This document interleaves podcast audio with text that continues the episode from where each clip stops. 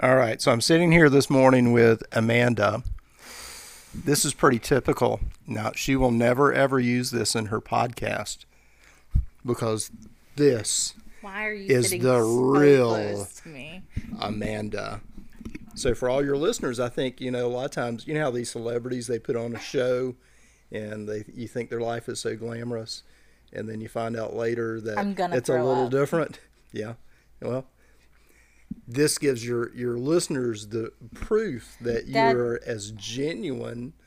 You know, and this is the real use. You're just hanging out with your dad on a Sunday morning, having a conversation.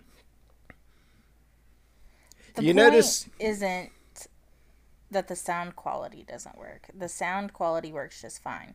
It's when I was playing it back that there's some weird scribbling in the background. Yeah. Okay, so what's your explanation for that?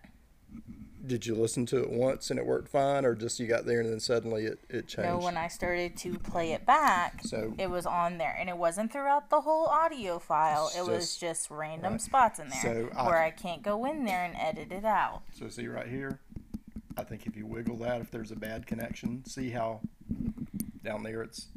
I think you just got to make sure it's a really good connection. I think you have to have a really good connection.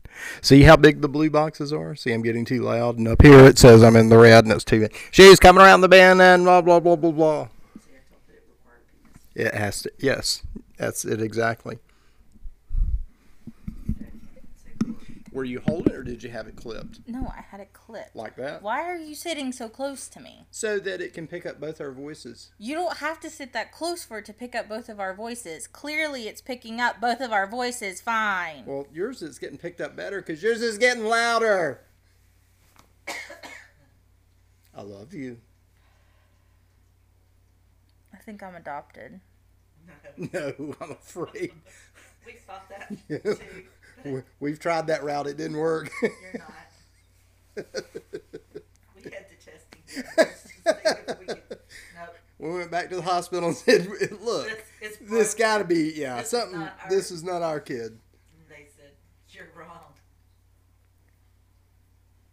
Your DNA matches."